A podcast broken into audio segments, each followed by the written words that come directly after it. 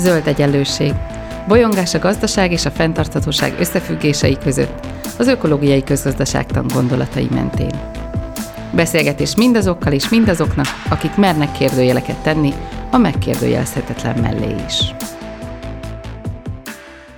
Köves Alexandra vagyok, és nagy szeretettel köszöntöm a hallgatókat, és nagy szeretettel köszöntöm vendégemet, Lányi András, író, filozófust, az ELTE egyetemi docensét. Szia András! Szia Alexandra! A hónapunk témája az ökológiai közgazdaságtan és a politika, és a mostani adásunk témája az az lenne, hogy, hogy miért fenntarthatatlan a politika, és milyen lenne mondjuk a fenntartható politika. De még mielőtt rátérnénk erre, azért szeretném, hogyha ha, ha röviden a hallgatók megismerhetnének téged. Mit mondanál el magadról ezzel a témával kapcsolatban? Hát már mindent elmondtál, a többi majd benne lesz a nekrológomba. Jó, akkor, akkor vágjunk is bele. Um, az ökológiai közgazdászokat több vád is szokta érni, de a politikával kapcsolatosan különösen kritikusak és önkritikusak vagyunk. És hogy ezzel kapcsolatban két kritika szokott elhangzani. Az egyik az, hogy az ökológiai közgazdászok túl sokat politizálnak, a másik kritika meg az szokott lenni, hogy, hogy túl keveset. És, és valóban sokszor a, a, az ökológiai közgazdasági társaságban is sokat beszélgetünk erről, és úgy érezzük, hogy ez, a, ez az akkiles sarka ennek a területnek, hiszen, hiszen amiről beszélünk, az, az nagyon is politikai uh, színezetű, viszont um, hát ahogy sokan mondják, ugye leginkább egy tudományos közösségen uh, belül beszélgetünk erről, és ez ritkán jut el politikai színterekre. Szerinted feloldható-e az a dilema, hogy egy elméleti emberekből álló, sokszor rendkívül introvertált csoport változást akar, de mégsem száll bele a politikai Hát tulajdonképpen mind a két magatartás teljesen elfogadható. Tehát mondhatom azt, hogy én változást akarok, de miután elméleti ember vagyok, tudós vagyok, én ezt a változást azzal szolgálom, hogy tisztázom, kidolgozom azokat az alapelveket, fogalmakat, megalkotom a fennálló kritikáját, rendszeres kritikáját. Hát ezek tudományos feladatok, ez teljesen rendben van, emiatt még nem kötelező politizálni. Más kérdés az, hogy, hogy ezek a kritikai gondolkodók, ezek elég gyakran úgy érzik, hogy a változás érdekében valami ennél gyakorlatibat is kell tenniük. Lelkük rajta, ez már nem tudományos kérdés, akkor a politikai tevékenységbe kezdik inkább. Az az érdekes számunkra szerintem, hogy mit is értsünk azon, hogy politizálunk. Tehát ez épp, éppen a az ökológiai mozgalmak esetében egy nagyon széles skála, amiben az ember teljesen független attól, hogy pizzafutár vagy közgazdász, részt vehet helyi szinten, napi szinten, egy csomó olyan tevékenységben, amiknek mi gondolom nem vitatjuk a politikai jelentőségét. A pártpolitika az egy másik történet, úgy gondolom, hogy ahhoz, hogy de, e, erről talán majd később fogunk beszélgetni, az mint első lépés soha nem működik, és olyankor szokták érni a csalódások a zöld ideológusokat, vagy a zöld aktivistákat, amikor csatlakoznak valamilyen párthoz, akár zöld, akár más színű párthoz, és az nem vevő az eszméikre, vagy csalódnak abban a mozgalomban. Egy kicsit az jut eszembe, amikor azt a vádat kaptuk, hogy igazából az, amit mi csinálunk, az ködevés. Mert hogy nem megyünk bele a, a politika um, dagonyájába, és nem kezdünk el ott uh, uh, valamit tenni. És um, erről, kár, erről kár beszélni, ez egy hülyeség. Uh-huh. Tehát, a, aki számára az elméleti munka, a tudományos munka ködevés, az olvasson képregényeket. és, ne, és ne politizáljon, mert az olyan politika, aminek nincs valami komoly elvi alapja, abból, abból úgyse lesz semmi, az a fennállónak lesz valamilyen apológiája, vagy az ellenzékiségnek lesz a karikatúrája, mint annyi zöld párt idehaza és külföldön, éppen azért, mert nem volt végig gondolt, világosan tisztázott elméleti alapja, mert nem hallgattak azokra a ködevű tudósokra. Um, még van egy, egy másik, amit, amit be akartam hozni, ami, ami gyakran felmerül kérdés, szinte minden olyan interjúban vagy beszélgetésben elhangzik, amikor ökológiai közgazdaságtárról van szó, és ez a, a, úgy szokott hangzani, hogy szép-szép, amit mondtok, nagyon örülnék, ha ilyen világban lehetne élni, de mégis honnan fog jönni ez a változás? Alulról, vagy felülről, vagy egyáltalán ki fogja ezt elkezdeni? Szerinted honnan jöhetnek a változások? Ez egy nagyon jó kérdés. Ez, a, ez az a kérdés, a, amivel kapcsolatban a legsúlyosabb tévedést követte el a történelmi materializmus, az, az a teljesen spekulatív ötlet, hogy a változás az mindig az alapvetően elnyomott osztályoktól származik, és olyan kiváló emberek, akik az alapvetően elnyomott osztályok nyomorúságos, fizikailag és szellemileg nyomorúságos helyzetét olyan jól látták, mégis el tudták képzelni az, hogy a változás az alapvető, tehát egy-egy rendszer kárvalótjaitól, az úgynevezett kizsákmányolt osztályoktól származik. Valószínűleg a történelmi ismeretek hiányából adódott, hiszen a történelem egyetlen ilyen ele, e példát sem tartalmaz. A rabszolgák nem döntötték meg szegények a rabszolgatartó társadalmat, a jobbágyok soha nem döntötték meg a hűbéri társadalmat, és a munkásosztály nem döntött meg egyetlen darab kapitalizmus sem. Amikor rájuk hivatkozva elkeseredett katonatömegek élén valami munkásmozgalminak nevezett forradalom történt, ott az erőszak valami szörnyű erőszakot szült, és teljesen kilátástalan, már történelmileg kilátástalan rémuralmakkal kompromittált például eszméket. Tehát alulról nem jön ez egy. Kettő, felülről meg még úgy se jön, hiszen a felül alatt azokat a társadalmi csoportokat értjük, akik az adott rendszer haszonélvezői, akiknek a legnagyobb érdekük fűződik a rendszerhez. E, e, ezért nem érhettünk el semmilyen eredményt a, nem tudom, a klímatárgyalásokon, vagy a környezetvédelmi világtalálkozókon, vagy az Európai Unióban, hiszen a tárgyaló asztaloknál azok ülnek, akiknek titokban vagy nyíltan legfőbb érdeke, hogy minden lényegében úgy maradjon. Na, akkor honnan jönnek a változások? Na, honnan jönnek? Találós kérdés, megfejtés a hátsó oldalon. A változások, ahogy én megfigyeltem, mindig olyan társadalmi csoportoktól jöttek, amelyek kevésbé függenek az adott szisztémától. Tulajdonképpen az adott rendszer keretei között mindig kialakulnak olyan rések, lukak, védett keretek, amelyek között valamilyen új modell kialakul, mint a középkori városállamokban elkezd kialakulni az a bizonyos polgári modell, amelyből majd a polgári társadalom lesz. Ezek a városi kommunitások, azok, amelyek ezt létrehozzák, és akkor ez a, az antik birodalmakban, ugye nem utolsó sorban népvándorlás következtében, de nem csak a népvándorlás következtében lassan erodálódik az egész, és a, a széthulló birodalom alól kidugják a fejecskéjüket, egyébként már ezek a középkori városok, meg ilyen letelepülő, letelepülő törzsek, és akkor ebből a katyvaszból lesz egy nagyon véres, kínos folyamatban az új. Tehát a lényeg az, hogy mindig a, egy, az új modell az egy ilyen viszonylag független helyzetben jelenik meg.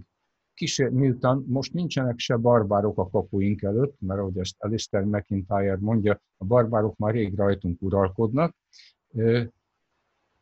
most ezt az új modellt, ezt azok az alternatív közösségek teremtik meg, amelyekre egyébként olyan bizakodóan szoktunk nézni. Vegyük észre, az új modell alakul, formálódik, a többi idő kérdése. Ja, hogy nincs időnk. Erről nem tehet a világtörténelem.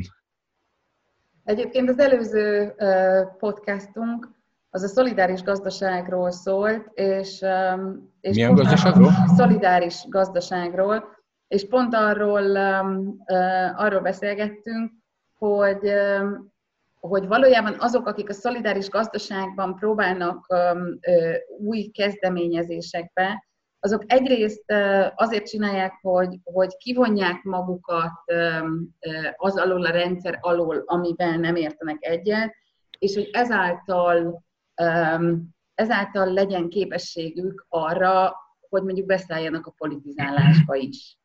Tehát, hogy érdekes, hogy, hogy, hogy én érzek egy átvallást azzal, amit, amit, amit te mondasz. Nagyon, nagyon sok szerep van ebben a történetben. Tehát azok, akik alternatív életforma kísérleteket hoznak létre, városon vagy falun, hát falun bizonyos értelemben könnyebb. Azok, akik egyszerűen csak tiltakoznak az őket ért különböző brutális, már az, az életminőségüket vagy a környezetüket ért brutális támadások ellen, azok, akik ezen csak gondolkodnak és tanítják egy egyetemen, és így tovább. Szóval sok, sok, sokféleképpen, ez, ez a sokféle kezdeményezés az, ami egy ponton összeáll. Erre szoktam mondani, hogy a változások a történelemben, a nagy változások, azok mindig átcsapásszerűen történnek. Ezt nagyon komolyan gondolom.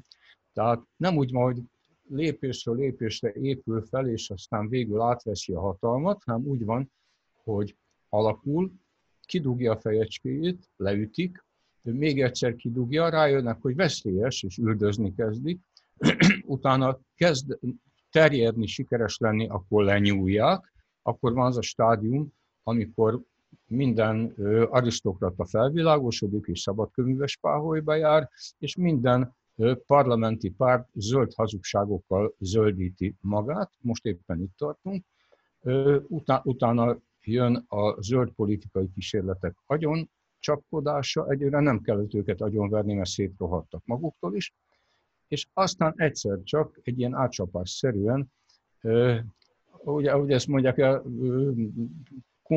Kumbélát is a börtönben keresték fel, hogy vegye át legyen a direktórium irányítását, Szóval az nem egy olyan ritkaság, hogy a, a, a, a politikai újdonságok útja az a börtönökön üldöztetésen és számüzetésen keresztül vezet. Ez a normális útja a dolognak. Az jut eszembe, hogy, hogy, hogy Margaret Mead, amerikai szociológus valami ilyesmit mondott, hogy, hogy ne becsüljük le a, a kis elkötelezett csoportok szerepét a változásokban, um, eddig a történelem során csak ők változtattak meg bármit is. Ez a, a, ez a mondat ez szerepelt az Élőlánc Magyarországért Ökopárt által megjelentetett Kisúgó című ö, időszaki folyóirat ö, akkori első számában. Úgyhogy örülök, hogy Margaret Meadet idézted, pontosan így gondolom. Ugyanakkor azért, azért nagyon fontos az, hogy az a kritikus tömeg, amiről beszélsz, ami egy ilyen átcsapást létre tud hozni, az a kritikus tömeg azért az mégiscsak egyénekből áll. És a, a bevezetés az ökofilozófiába című könyvedben idézed az angol zöld párt alapító Jonathan Porritt szavait, ami, ami így hangzik, mindaz, ami egykor egyéni és kollektív biztonságunk fokozását szolgálta, most aláaknázni segíti azt nagyobb védelmi kiadások, fejlettebb fegyverzet, a termelés és a fogyasztás maximalizálása, magasabb termelékenység, növekvő nemzeti jövedelem, a harmadik világ iparosodása, kiterjedt világkereskedelem, a föld erőforrásainak széleskörű kiaknázása, az individualizmus bátorítása, az anyagiasság diadala, a nemzetállamok uralma, korlátlan technológiai fejlődés. Mindez valaha a sikert fémjelezte és biztonságunk záloga volt. Ma mindez a puszta túlélésünket fenyegeti. Mégis körülnézünk, és ugye azért azt látjuk, hogy, hogy nagyon kevés olyan országot látunk, amelyik meghaladja ezt a, a sikerről szóló narratívát. Ugyanakkor, és itt kanyarodnék vissza az egyénhez, nekem az az érzésem, hogy amikor, amikor egyénekkel beszélsz, amikor egyes emberekkel beszélsz, akkor szinte mindenki egyet értene ezzel a mondattal és mégis valahol elcsúszik az egyéni belátás és a kollektív cselekvés a, a, a politika szintjén. Hol, hol csúszhat el ez?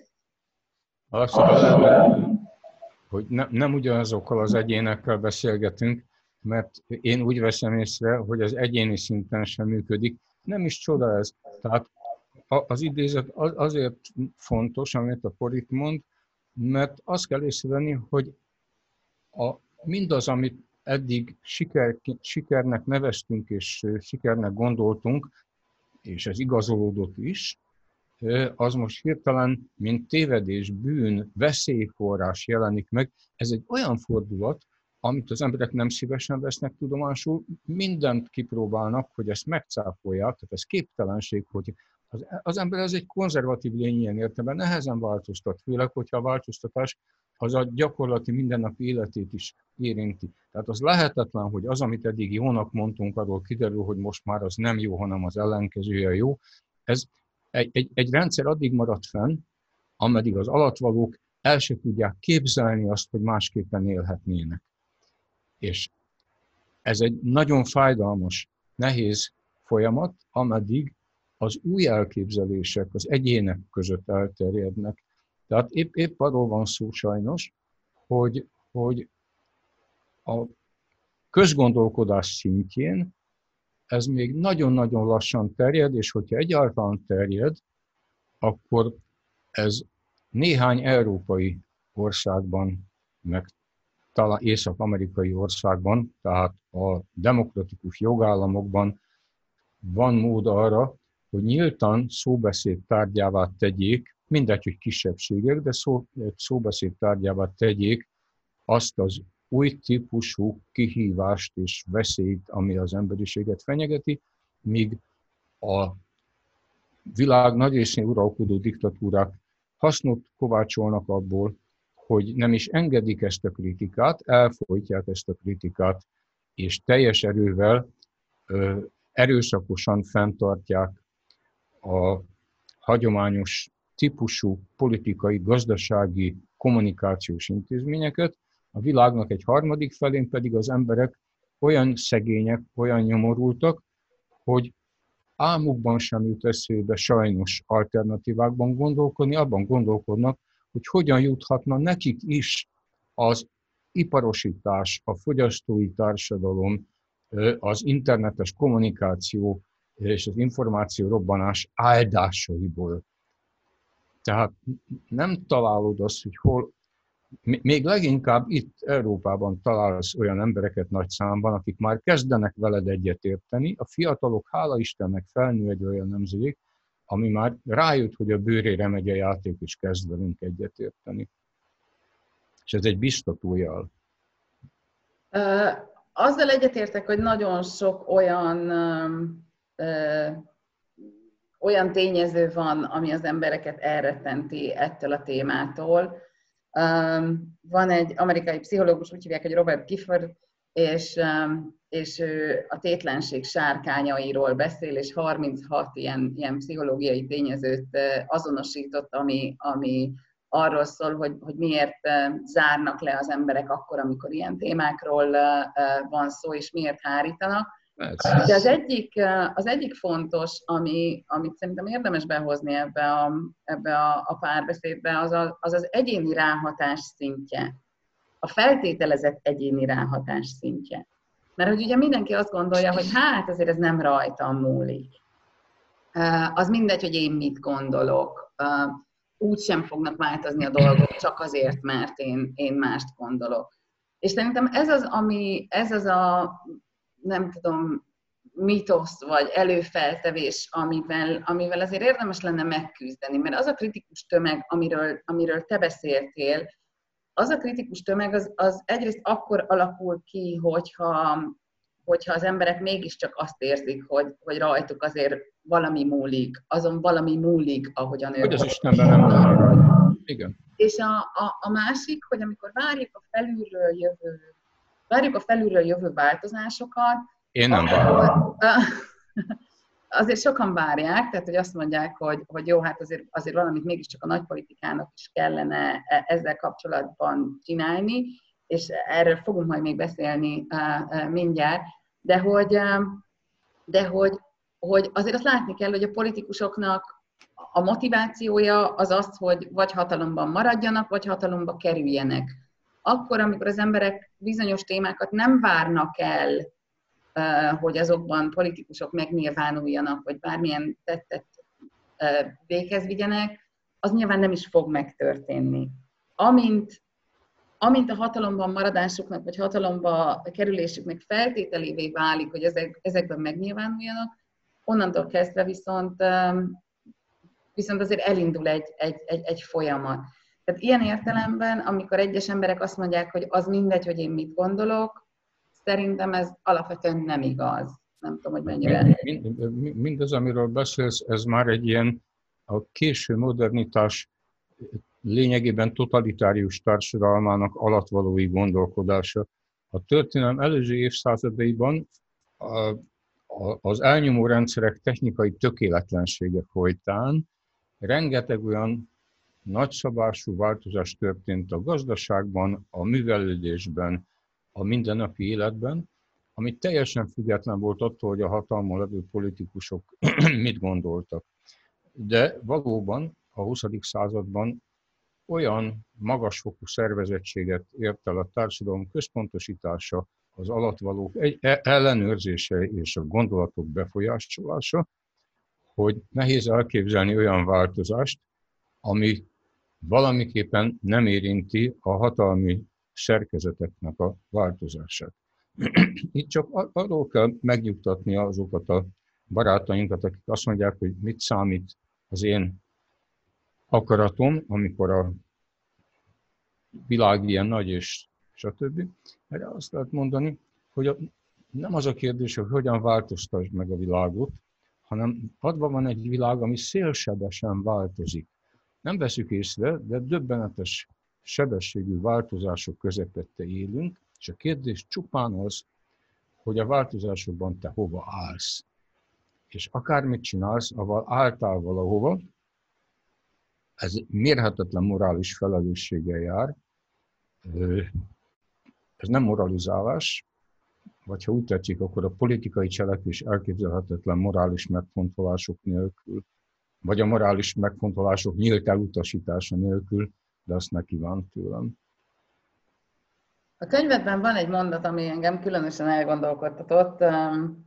Azt írod, hogy az ökológiai politikával tényleg nem az a baj, hogy ne lennének szövetségesei, hanem hogy nincsenek ellenségei.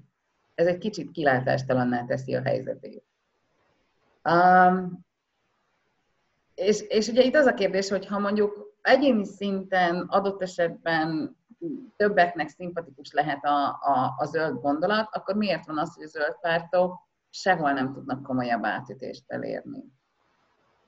Hát éppen azért, mert a zöldeknek ezek a látszólag jámbor, ártatlan követelései, amelyekkel elvileg mindenki egyetért, mindenki szereti az énekes madárkákat, akiket kipusztítunk, mindenki élvezi az erdő csendjét, békéjét, gyönyörűségét, amelyeket arra vágunk, szóval nincs ellensége az ökológiai politikának, de valójában kiderül, hogy ezek az ártatlan jámbor óhajok, ezek éles ellentmondásban állnak a rendszer működésével, nem áll módjában a, a rendszernek ezeket figyelembe venni, és hát ebből, hogy e, e, ebből adódik, hogy egy, az igazi rendszerkritika az ma az ökológiai politika. És hát egy igazi rendszer, egy igazi rendszerkritikával mit tehet? Elnyomja, vagy korrumpálja. A mai feltételek között a korrumpálásnak igen szélesek a lehetőségei. Tehát az úgynevezett zöld pártokkal két dolog történhet.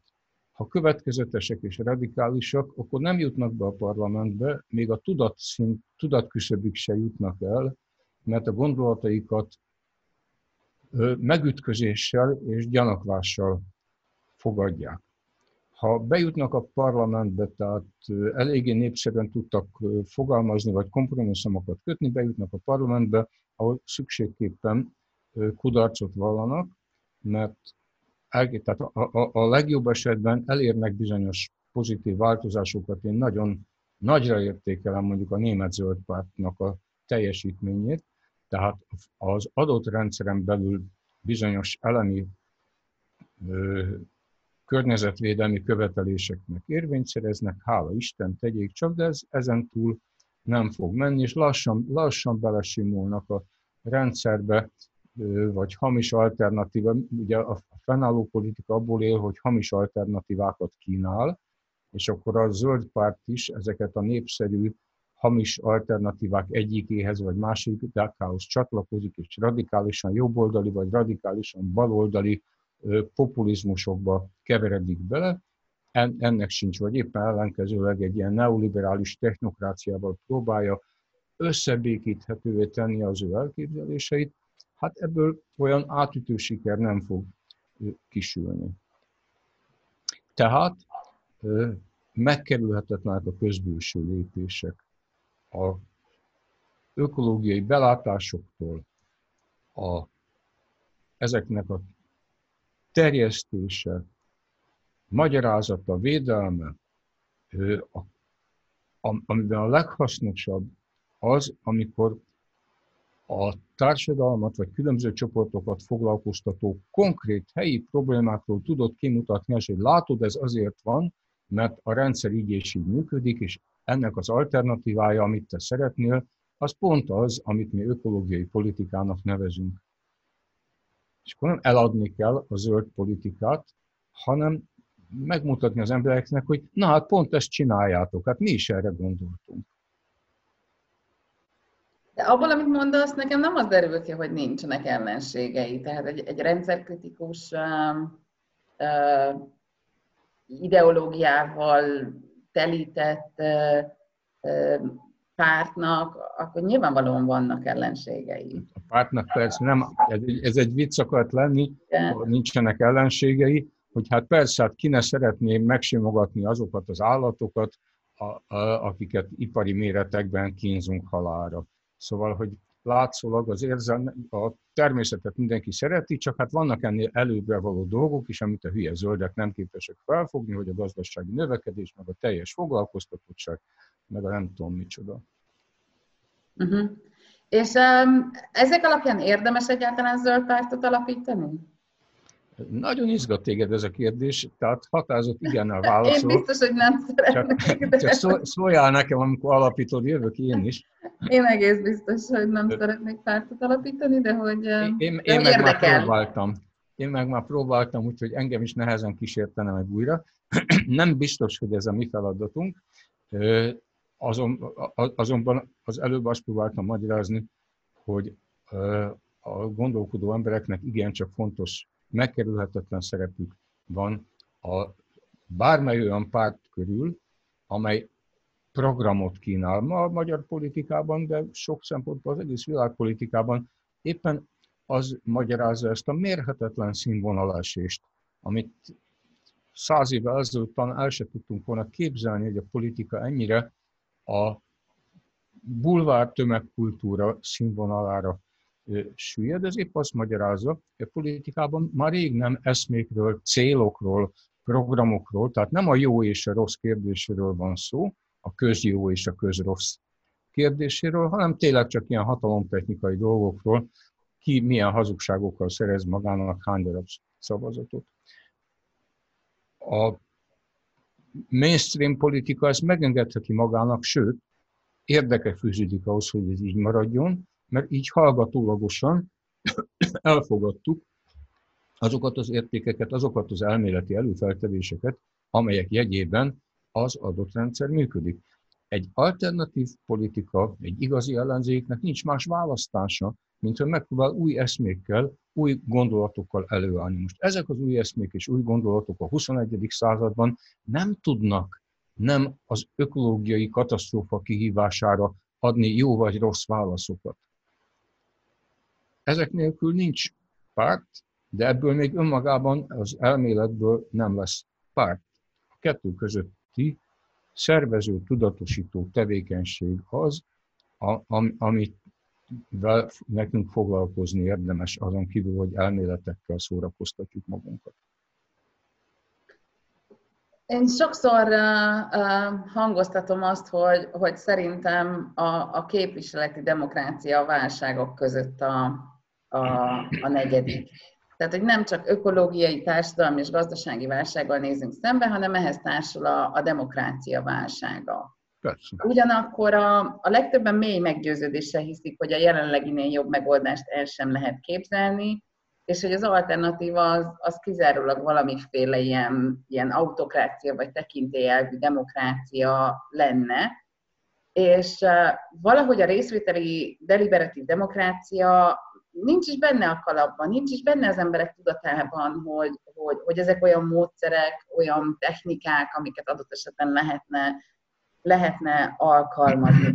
Pedig az, amiről, amiről te beszélsz, amikor, um, amikor létrejönnek újfajta kezdeményezések egy, egy társadalmon belül, és, és a változások ilyen kisebb közegekben, nésekben jönnek létre, akkor igazából a részvételi demokrácia lenne az, ami ezeket ki tudná bontani, és, és, és szembesíteni tudna más érintettek azzal, hogy, hogy, hogy, hogy esetleg ebben, ebben mi, a, mi a jó, vagy mi az előremutató. De hogy szerinted mennyi esély van arra, hogy, hogy ilyen deliberatív párbeszéden, részvételen, bevonáson alapuló elemeket is be lehessen építeni a mostani politikai folyamatokba. A, politika tudományban gazdag, gazdag irodalma van annak, hogy miért reménytelen, nevetséges és irracionális dolog részvételi demokráciáról beszélni, és ezek meggyőzően bizonyítják azt, hogy az olyan bonyolult rendszerek, mint egy állam vagy egy nemzetközi, nemzetek feletti politikai testület olyan bonyolult döntésekkel foglalkoznak, amelyeket a választópolgároknak se kedve, se ideje, se tudása, se igénye nincs arra, hogy ezekben ők felelős módon véleményt formáljanak. És ezek az álláspontok, ezek tökéletesen igazak. Egy apró megkötéssel,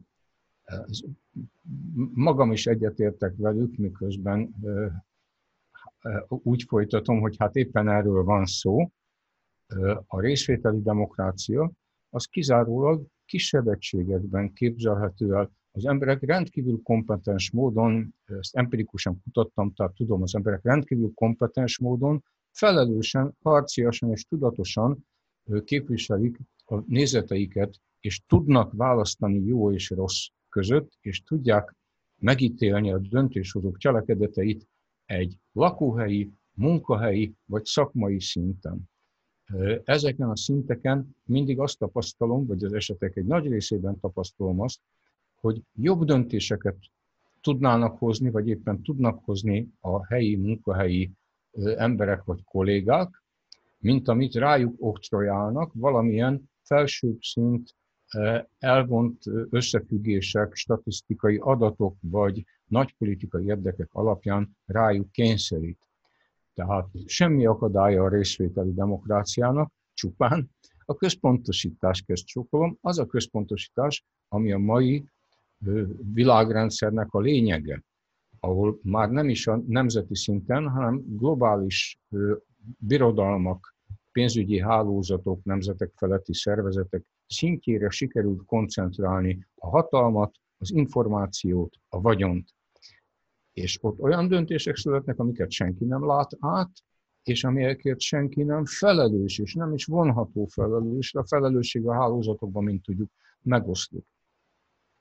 Éppen ebből adódik a rendszer pazarló, gazdaságtalan, a szó klasszikus értelemben gazdaságtalan működése, ostobasága és gonosz igazságtalansága, tehát minden egybevág, decentralizálni kell, lokalizálni kell, és akkor rögtön működni kezd a, a részvételi demokrácia, amelynek, a leg, amelynek miért gondoljuk, hogy pont a deliberáció lesz a jó módja a helyi részvételi demokrácia működésének, éppen azért, mert nincs egyetértés, és nem is akarjuk, hogy egyetértés legyen. Ugye mindig avval szoktak vádolni a zöldeket többek között, liberális oldalról, hogy meg akarják mondani az embereknek, hogy mit csináljanak, hogy az egyéni szabadságot korlátozott. Nem, mi nem valamilyen kényszerű egyetértést akarunk ráoktrojálni az emberekre, hanem megteremteni azokat a kereteket, amelyek között az emberek ő, egymás iránti kölcsönös tisztelettel, figyelemmel, figyelembe véve a másiknak a másfajta érdekeit és nézeteit,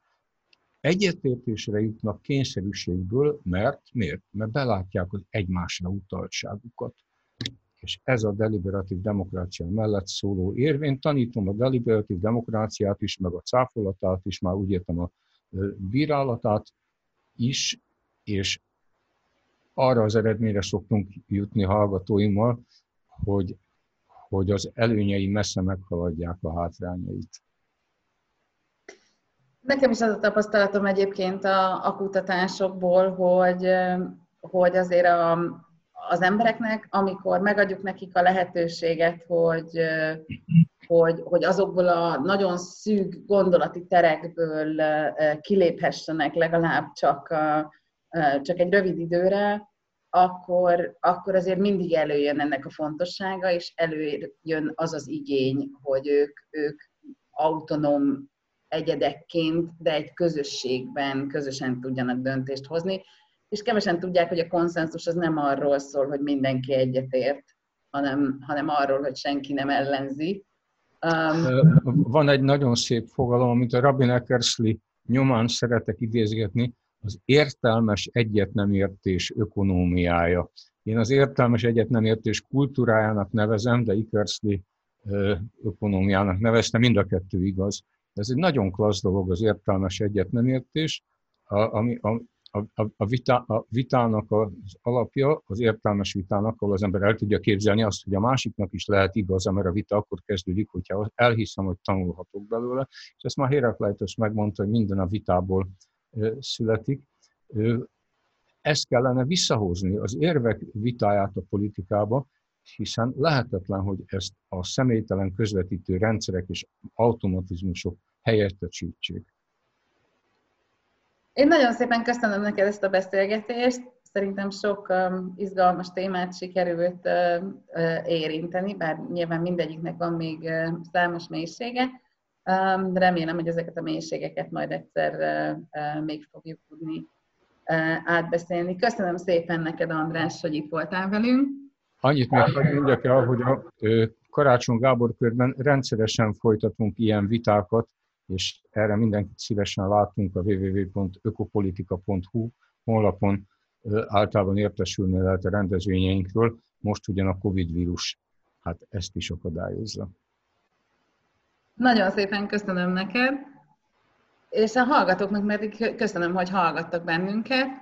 A következő adásunk témája az az ökopolitika és a kommunizmus viszonya, egy megint csak ellentmondásos, de izgalmas téma, hallgassatok bennünket legközelebb is. Ez volt az Új Egyenlőség zöld podcastjának mai adása. Hallgassátok az Új Egyenlőség piros podcastot is. Nézzétek a stúdióbeszélgetéseket a YouTube csatornákon, és olvassátok a www.újegyenlőség.hu-t. Vitatkozzatok velünk a Facebook oldalunkon. Jövő héten újra találkozunk.